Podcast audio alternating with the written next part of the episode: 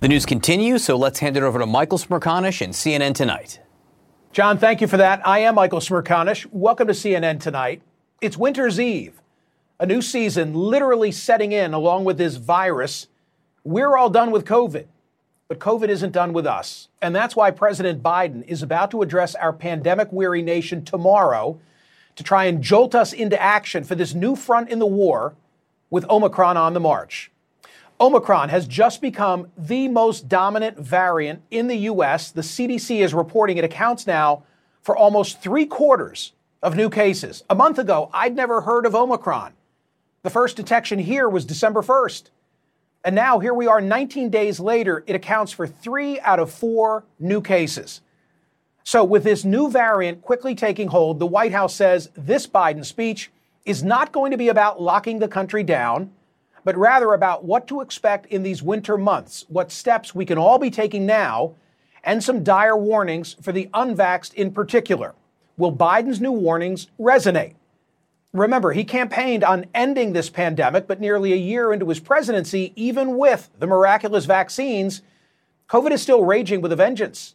We're hearing now that some of his advisors are encouraging him to alter the messaging about ending the pandemic, with no signs of COVID ever disappearing, instead to steer public attention away from the total number of cases and focus on severity, how much more dangerous this virus is for the non immunized. Only 61% of the country is fully vaccinated at this moment. That's low in comparison to a lot of countries in Europe, like Spain with 80% fully vaxxed, or Denmark, or Ireland, also with more than three quarters of their populations fully immunized and only 18% in total have been boosted here so far, a number that sounds especially concerning with so many gathering for Christmas as we speak. So, could this potentially help President Biden boost the booster effort? Both the president and I are vaxxed, and uh, did you get the booster? Yes. I got it too. Okay, so. Um, oh, don't, don't, don't, don't, don't, don't, no, That's all. There's a very tiny group over there. Not only did Donald Trump reveal to his base yesterday that he's boosted, he quieted down those in the crowd who pounced on him for it and tried to reverse their psychology on vaccines. Take credit for it. Take credit for it. It's a great, what we've done is historic. Don't let them take it away. Don't take it away from ourselves. You're playing that, you're playing right into their hands when you sort of like, oh, the vaccine. Interestingly, the Fox Corporation just tightened its vaccine rules, and that includes Fox News employees. As of next Monday, all working at Fox in New York City will have to show proof of at least one dose of the COVID shot, removing the option to get tested weekly instead, due to a, a new strict citywide mandate. New York City now asking for federal help to beat back Omicron. Dr. Ashish Jha, great medical mind from Brown University's School of Public Health, just wrote a column with some keen perspective on what he thinks our way forward should be. He writes in The Atlantic Don't panic about Omicron, but don't be indifferent either. Navigating the next wave will require charting a middle course between dismay and dismissal. And our clear goals must be preventing deaths, protecting our hospitals from crushing caseloads, and keeping schools and businesses open. So, how do we do that? We need more vaccinations, he says, a massive increase in the availability and use of rapid tests, a clear strategy for schools, and we can all make modest sacrifices in the coming weeks, like avoiding large holiday parties and other unmasked indoor gatherings. What say another pandemic preparedness MD? Joining me now is Dr. Zeke Emanuel, former member of President elect Biden's COVID advisory board during the transition and former Obama White House health policy advisor. Dr. Emanuel, thanks for coming back. Omicron clearly spreading rapidly. The question is do we yet know of its severity of disease in comparison to prior strains? No, it's not clear whether it's less severe or more severe. But even if it's less severe, uh, if it's more infectious, you're going to have more people come down with serious illness. And again, having an increase in hospitalizations, an increase in ICU use, and an increase in deaths. And that's, I think, the big problem that we're facing. Can we at least say that it's having disparate impact on the vaccinated versus the unvaccinated? Oh, yes, it definitely is worse for the unvaccinated, uh, many times more likely to die from it. Uh, and the, it appears that the people who are vaccinated, uh, who get a breakthrough infection, have mild symptoms. And that's good, uh, but it's, uh, it's still worrisome. And it's spreading so rapidly with incubation times of two to four days uh, that uh, you can see, as you pointed out, in two week, in three weeks, it's really exploded and come to dominate the country. So, if President Biden were to call you, and for all I know he has, and say, Zeke, I need your advice again, as you provided during the transition, what do I tell the nation tomorrow? You'd say what? Well, there are four things that we can do to really fight this vaccine. Number one is to fight this virus. Number one are vaccinations. We have to get more of them. I do think we're going to need more mandates. We've tried everything else. We've tried educating people. We've reduced the price to zero. We've tried incentives. We've made it readily available. Uh, we're going to need mandates. And that's just, you know, we're not going to get past the 61, 2% uh, just by asking people. We've been stuck at that uh, level for several months now. So we are definitely going to need to have uh, more mandates. Uh, then we have testing. We have to flood the zone with tests. Um, they are, you know, that needs to be done. We need probably two to three billion tests a month, uh, not hundreds of millions, billions of tests a month. If we want people in America to take, say, two tests a week before gatherings and other things.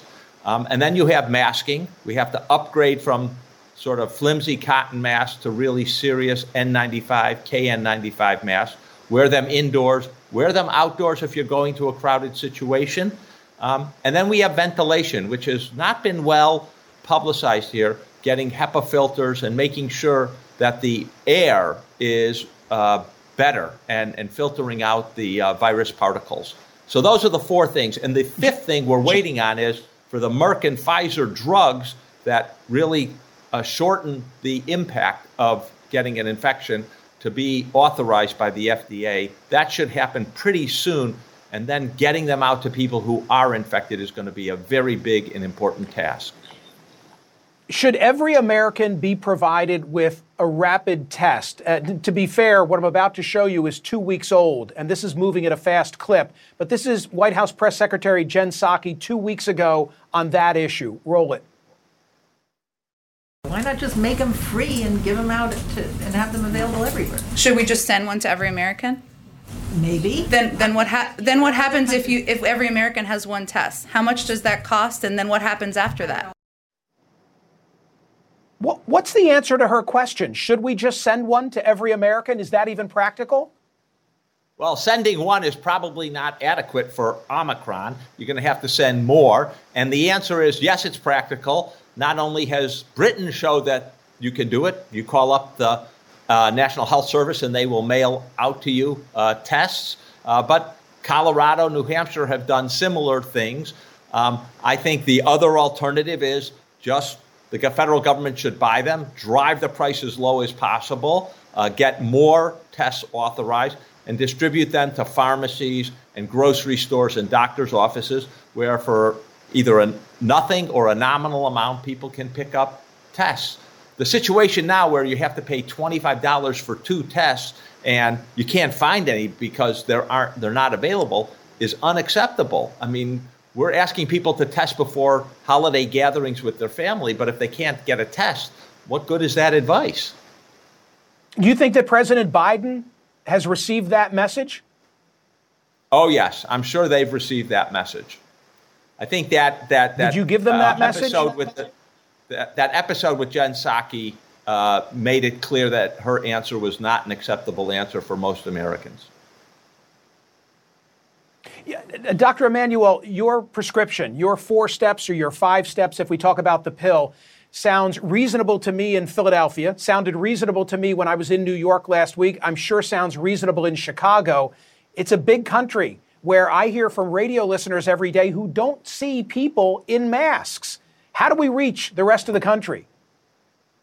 Well, again, I think that one thing the government could do, and we recommended this a, a year ago, that we mail out good masks to people uh, free of charge. That to every household we send five masks, for example, N95 masks. That would be very, very useful. First of all, it would say this is normalized. This is what people do. And the second, it would make it available so that there's no barrier again to them to get those kind of masks.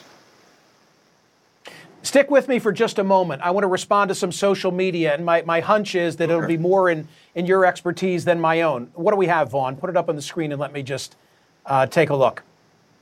Uh, we have to learn to live with this virus and move on with life. We have vaccines and medications, but we cannot shut down or lock down over this anymore, says EMR. You would say what? I totally agree. We can't lock down, shut down. We're going to have to learn how to live with coronavirus. And part of living with it is taking precautions to reduce risk, like wearing a mask going indoors, like ha- improving the ventilation indoors, and like getting a vaccine. That's living with it. Ignoring it is not living with it. That's just asking for trouble. Right. You sound to me like this is a good thing, like Dr. Ashish Jha from Brown, in that there's a middle road somewhere in here that we should be traveling on. One more, if I've got time, for Dr. Emanuel. What do we have? Yes, families need at home, free or inexpensive rapid tests that are bulk packs, no lines at clinics. I mean, that's one of the frustrating things in New York City to see people who are standing in line wrapped around a block waiting for a test. You've made this very clear. You think Americans need to get masks, need to get rapid tests, and that the government needs to be providing both. You can have the final word. I totally agree with you. That I think that, and I don't think it's an unreasonable request by people. You know, tens and hundreds of billions of dollars have been allocated to things like testing and getting the schools ready. And people should get it. That's the fat. We've got to remove all the barriers and put the effort, the, the, the tools to actually fight this uh, pandemic in people's hands. We've done that miraculously with the vaccines. We have to do it with testing and masks. Dr. Emanuel, thank you as always. You're great, Mike. Thank you. We turn next to the no that has turned Washington upside down. Is Joe Manchin really a hard pass now on Build Back Better? Did the key Democrat go back on his word to President Biden, or did the White House push him, as he said, to quote unquote wits' end? All kinds of accusations are flying around, and there's a lot more high drama tonight. There's also a theory that the senator is actually doing Biden a favor by torpedoing his agenda. We'll take that up next with former Republican Congressman Charlie Dent.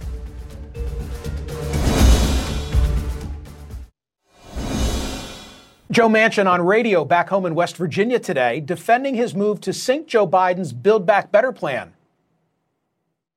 I'm not blaming anybody. I knew where they were, and I knew what they could and could not do. They just never realized it because they figure, surely to God we can move one person.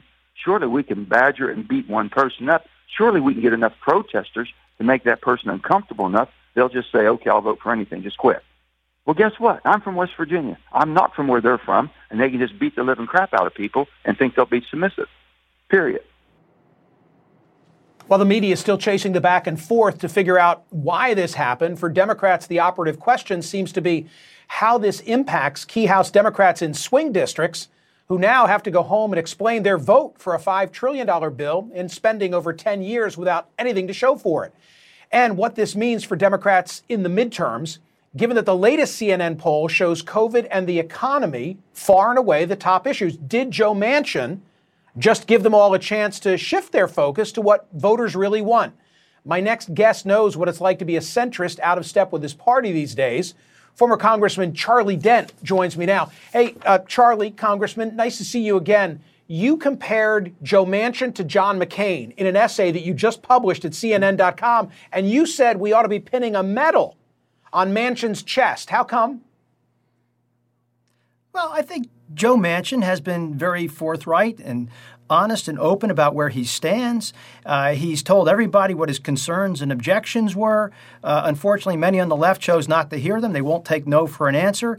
he's been quite clear. And just like John McCain, he voted against the health care reform bill in 2017. He put his thumb down, and, and that ended up killing it, but that bill was problematic.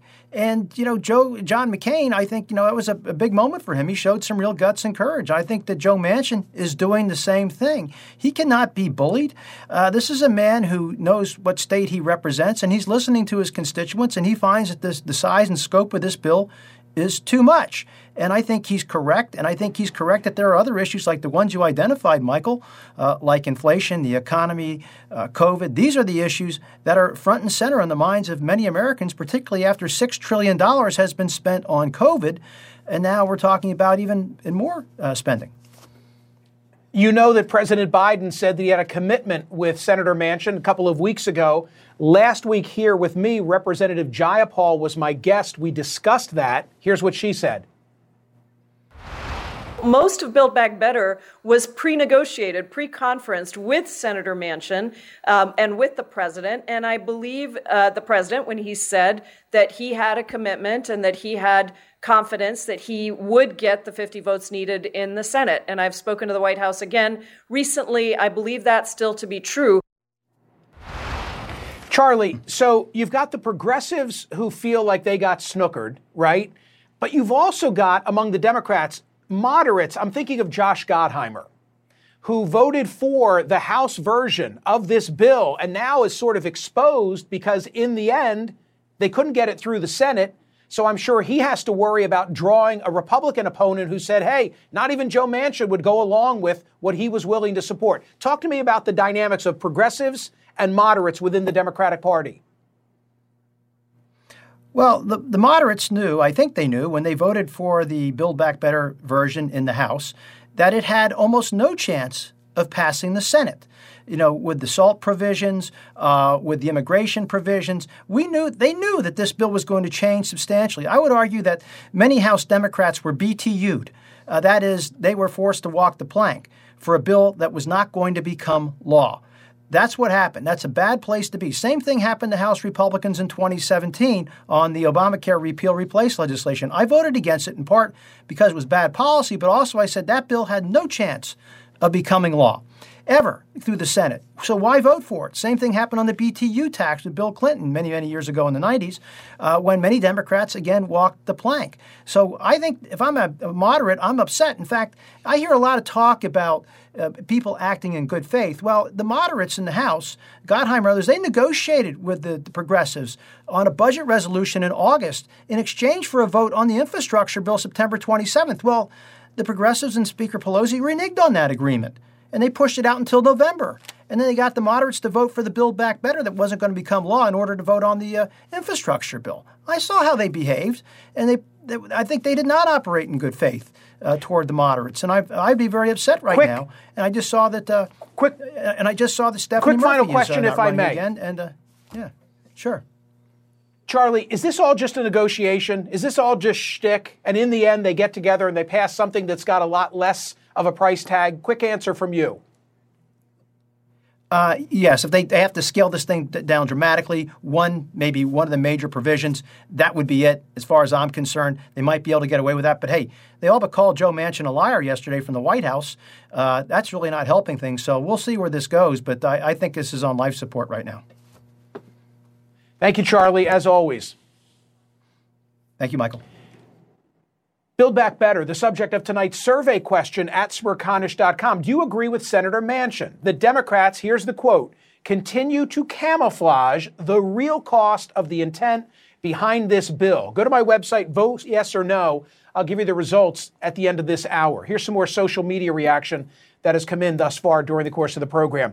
They need to drop Manchin from the Democratic caucus. He is hurting Biden and the Democrats more than he is helping. Uh, Michael Wenning, you just heard Charlie Dent say, make the case that Manchin is actually helping the Democrats. That uh, he didn't go this far, but that if Joe Manchin didn't have Manchin, that if Joe Biden didn't have Manchin as a buffer, he'd have to create him, because it's actually Manchin, by this argument, who reins Biden in from control by the most progressive elements of his party, which is not the way in which he got elected president. One more if we have time for it, and we do.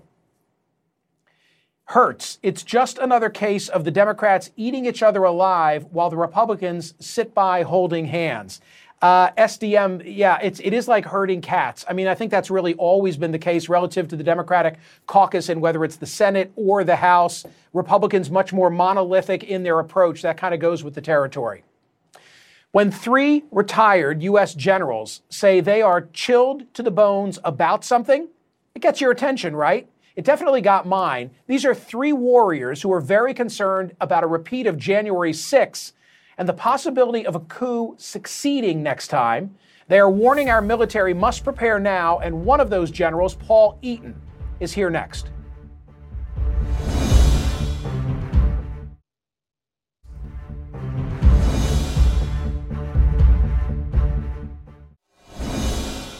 The Pentagon today trying to define a line that we have failed to mark as a society. Where is the line between political passion and extremism? The top brass in the military issuing new rules which, for the first time, regulate troops' behavior on social media, down to the level of clicking like or using certain emojis. The physical act of liking is, of course, advocating, right? And advocating for extremist uh, uh, groups, uh, certainly, uh, you know, groups that that uh, that advocate violating the oath of the Constitution, overthrow of the government, terrorist activities. Liking is an adv- is an advocation, um, and that's laid out clear in the in- instruction.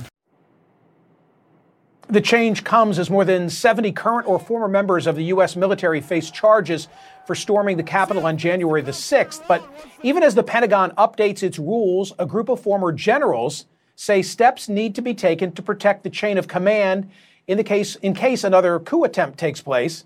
And that includes my next guest, retired Major General Paul Eaton, the former commanding general of the Coalition Military Assistance Training Team in Iraq. General, thank you for being here. First of all, what did you make of what Admiral Kirby said that now they're going to be taking a look at, at who likes what in social media among military personnel? Michael, First, uh, thank you very much for having me on board. Uh, Admiral Kelly is a good man, and uh, we have a lot of really good, competent men and women in the Pentagon trying to figure this out.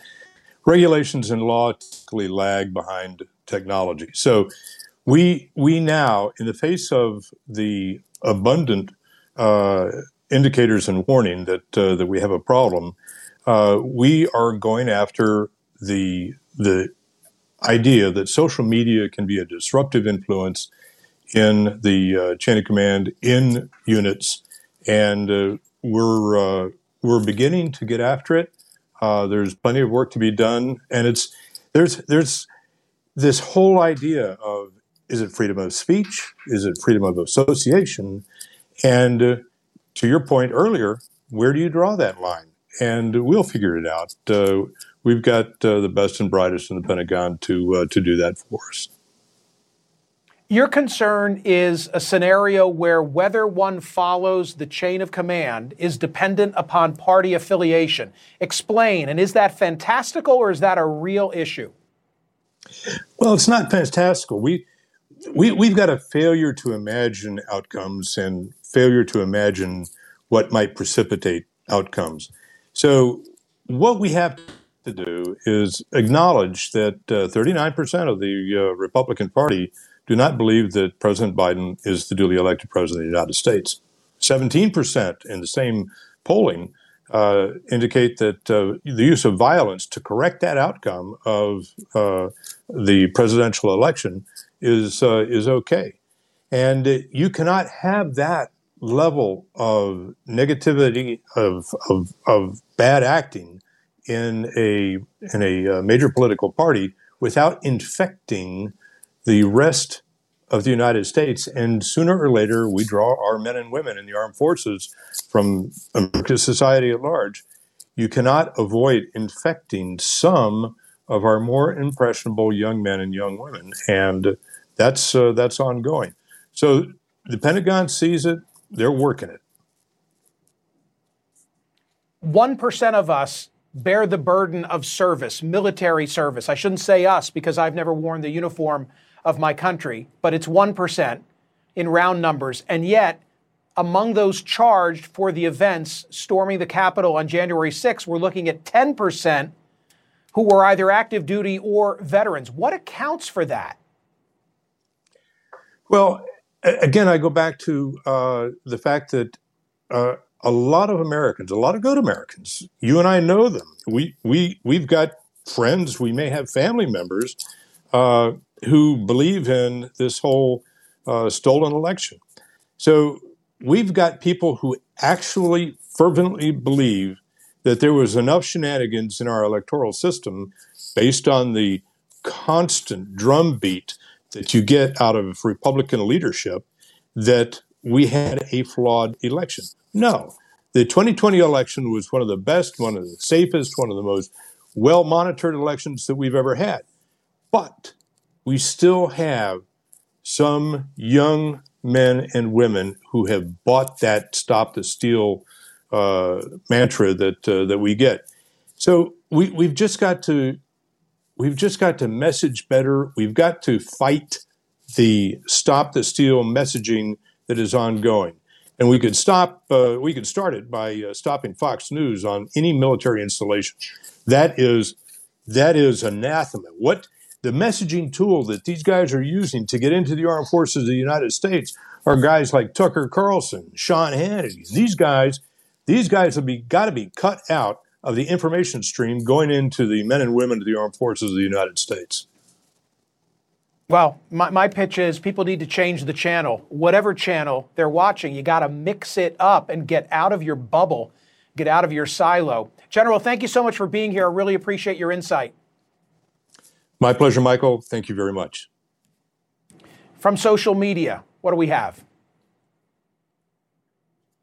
The guardrails held in 2020, but GOP controlled legislatures are tearing them down and setting the stage for a successful coup next time. The Republic was great while it lasted. Deep state grad, I, I'm not ready to, to bury the idea of the Republic, but I think you're, you're correct in pointing out uh, how close we came in 2020 and, and those guardrails needing to be reinforced. I've said here in the last couple of nights, initially watching the events unfold, I thought it was much more organic and less planned than it really turned out to be. We'll talk more about that in the days ahead as well.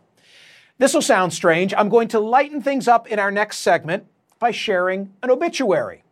I promise it's not going to bum you out. You're going to Meet the author of the hilarious and snarky and even star studded send off for a woman you probably never heard of, but you won't forget, and that's his mom. Andy Corren is here to tell us why he wrote the loving tribute that is viral and reads a lot more like a celebrity roast next.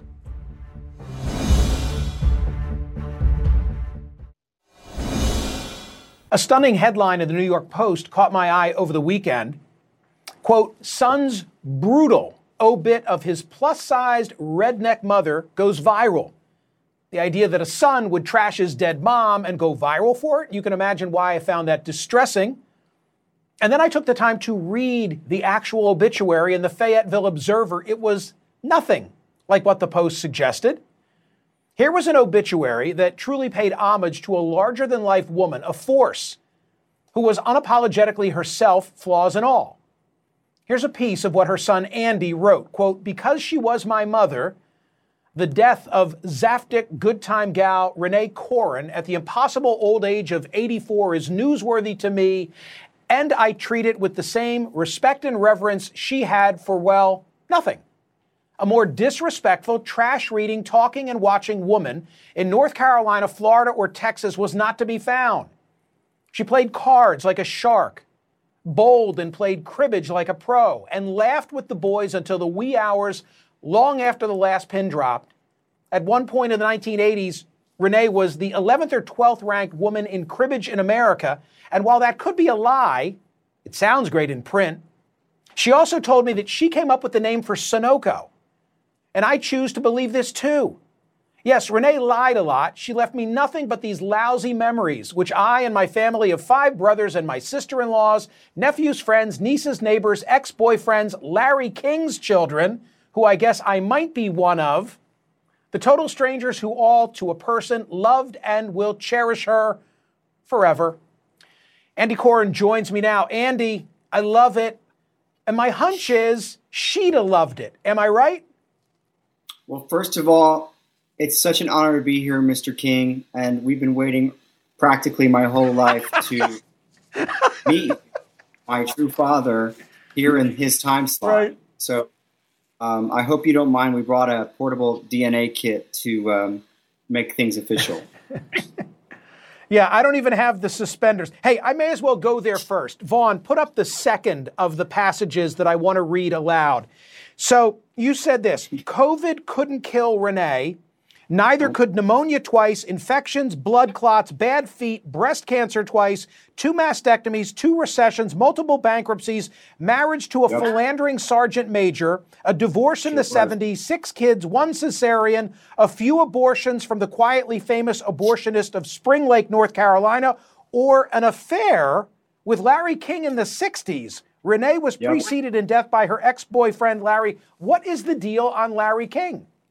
Listen, I'm here to find out. We have we we've got time. This is your hour. Let's make let's let's get to the bottom of this. Uh, there are actually receipts um, in my family, which is a sprawling family. You know, five boys and a girl. And my mom ran around a lot in Miami in the early '60s, late '50s and early '60s, and she ran around um, with you know with the bad boys. And guess what? Larry King was he was kind of a you know a dirtbag. I think everybody knows his his early days were not golden. Okay, years. in a good way. In a in a, in a yeah, good I mean, way, if there is such a thing. Well, well, maybe. I mean, the story is is that he stole some money from my mom's parents, and that and that uh, that's oh, finally Jesus. what. All right, hang on a second. Let Let's get back to what she was. Let, he's not here to defend himself. I know. Not let's still, get back to what she was great at. But, mm-hmm. Here's what here's she, what your mom was great at dyeing her red roots, weekly manicures, dirty jokes, pier fishing, rolling joints, and buying dirty magazines. She said oh, yeah. she read them for the articles, but filthy free speech was really Renay's thing. Hers was a bawdy, rowdy life, lived large, broke, and loud. I should tell people that on the uh, on her 85th birthday next spring, you're having a non-denominational memorial service. What the hell is that going to look like? I hope it's gonzo and weird and loud and colorful and filled with Pepsi and carbs and Krispy Kremes. And we have um, a real celebration of what I've been calling the Queen of the Dirt Bags, because that's what my brothers and I kind of jokingly refer to each other as. But we have a lively memorial for a lively woman. It's the least we can do. And the place that she truly loved, which was the bowling at B&B Lanes in Fayetteville. And to go back where I started, mom would have loved the way that you've memorialized her, right? Oh my gosh. I mean, look, she was an atheist, so she doesn't believe in an afterlife. So I can't, you know, comfort myself thinking of my mommy in some uh, magical place, thinking about and laughing about what's happening. But I can tell you that over the years of, of writing about her in various places, storytelling, plays, etc., she always took uh, tremendous pride in being a source of inspiration for me, as any Jewish mother really would be. Andy, we're going to send a we're going to send a film we're going to send a film crew May 10 of 2022 oh, just be, to watch I, all this happen. Okay.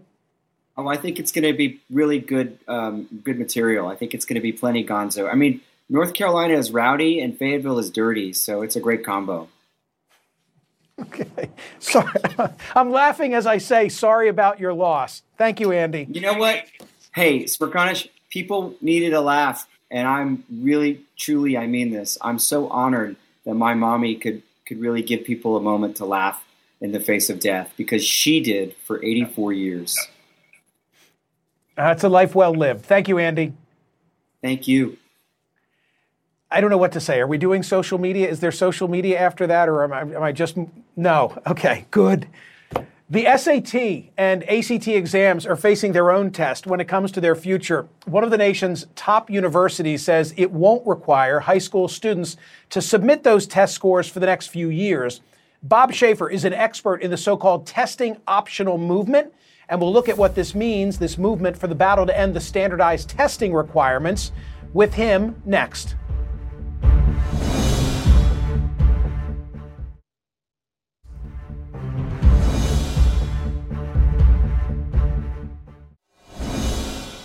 Welcome news for some students aiming for an Ivy League education. Harvard University won't require SAT or ACT scores for admission for the next four years through 2026. School officials first implemented the policy after the pandemic began because students were having a hard time accessing testing sites, and they still are. And that's why other Ivy Leaguers like Columbia and Cornell are doing the same through 2024. It's unclear if the testing requirement will return, but what's notable is the sea change in recent years. The University of Chicago was the first top 10 school to go test optional in 2018, pre pandemic. Several well known schools like the University of Washington, Oregon State, Indiana University then followed. Pre pandemic, 1,070 schools went test optional. That number has now jumped to over 1,800 schools. The pandemic has only expanded the movement. More than 90% of schools on the U.S. News and World Report list of top 100 colleges and universities nationwide are no longer requiring the scores. So, should this be the new norm? And should we do away with the tests completely? Bob Schaeffer is the executive director of Fair Test. That's a testing reform organization. Bob, welcome back. Nice to see you. What would be the common denominator? How, if I'm a university, am I supposed to compare disparate school districts? Thanks, Michael. The schools that have been test optional for years, and Bowdoin was the first to go test optional 51 years ago, know that wow. high school record grades are a better predictor of undergraduate success than any test ever will be. So you don't need test scores to make fair and accurate decisions. And that's why there are over 1,800 schools listed as test optional or test free on our website at fairtest.org. When you say optional, what does that really mean? Is that is that a wink and a nod kind of thing? Like, hey, you don't have to do it, but of course the, the high achievers are still out there going to prep courses and taking it to give them an edge. Uh, quite the contrary. Last year, nearly 600 college and university leaders signed a statement saying optional means optional. You will neither be advantaged nor disadvantaged in the admissions process by submitting test scores. And I've been on a number of panels with admissions directors who talk about their numbers, and that's what the data shows. You are not at an advantage when you submit test scores. You know, it, what matters most is your high school record, your grades, the rigor of your curriculum, your leadership abilities, your community service, extracurricular activities, a much richer set of evidence about what a young person is and can do than filling in bubbles it on was, a Saturday morning. It was already headed in this direction, as I think I explained in the intro, but it now appears that the pandemic will be the death knell of the standardized test as we knew it. It's certainly true that test optional admissions is the new normal for the foreseeable future. A few schools will continue requiring the test. The U.S. Service Academies, whose policies are made by Congress, um, a couple conservative states where admissions policies are determined by political appointees like Georgia and Florida are requiring the test. And a, a, number of small, very conservative, often religious colleges still have a testing requirement. But for the vast majority of students now in high school, there will be no requirement to take the ACT or SAT. We're up well over 75% of all colleges and universities in the country do not require test scores for the next couple years. I am, I am a, as a parent, four time veteran of the process. Now, I think, thankfully finished. I have lots of thoughts on this. Next, the Common App needs to go, makes it too easy to apply to too many schools. And if you're going to require recommendations, and I think they're a good thing, there ought to at least be one that comes from a classmate. Just my two cents. Bob Schaeffer, thank you. Thank you, Michael. We'll be right back with more reaction to tonight's program and survey results. Results of tonight's survey from my website at smerconish.com. Do you agree with Senator Manchin that Democrats, quote, continue to camouflage the real cost of the intent behind this bill? Obviously, with regard to Build Back Better. 9,000 voted. 59%, interestingly, say no, they do not agree with Senator Manchin. Let's call it 60 40, 59 to 41 in disagreement with the senator. More social media reaction that came in during the course of the program. Here's what we have. Uh, no one individual should have the power that Manchin has right now. Our two party system doesn't work anymore. Michael, I guess I could respond and say, well, Joe Manchin doesn't have the power. 51 senators do. I mean, I get your point, obviously, that, that one individual is holding it up, but it kind of overlooks that we've got a body of 100 and 51 of them are saying, no, we don't want the largest expansion of the societal safety net since LBJ. I mean, glass half empty, glass half full. Think about it that way. One more, I think I've got time for. People who aren't wearing masks isn't because they don't have masks. It's because they are being told not to wear them by Republicans and Fox News. Yeah, I, I, I get your point, Iowa to Colorado. Uh, Dr. Zeke Emanuel was here earlier in the hour, and, and frankly, I, I, like what he said. I think he made some news when he, as a former advisor to the president-elect, said the government ought to be providing uh, you know, rapid testing kits to everybody and masks, an upgrade in the masks. Whether people would use those kits and whether people would wear those masks, uh, I get it. That's still an issue to be determined. Thank you for watching. I'll be back here tomorrow night. Don Lemon tonight begins in a moment with Laura Coates sitting in.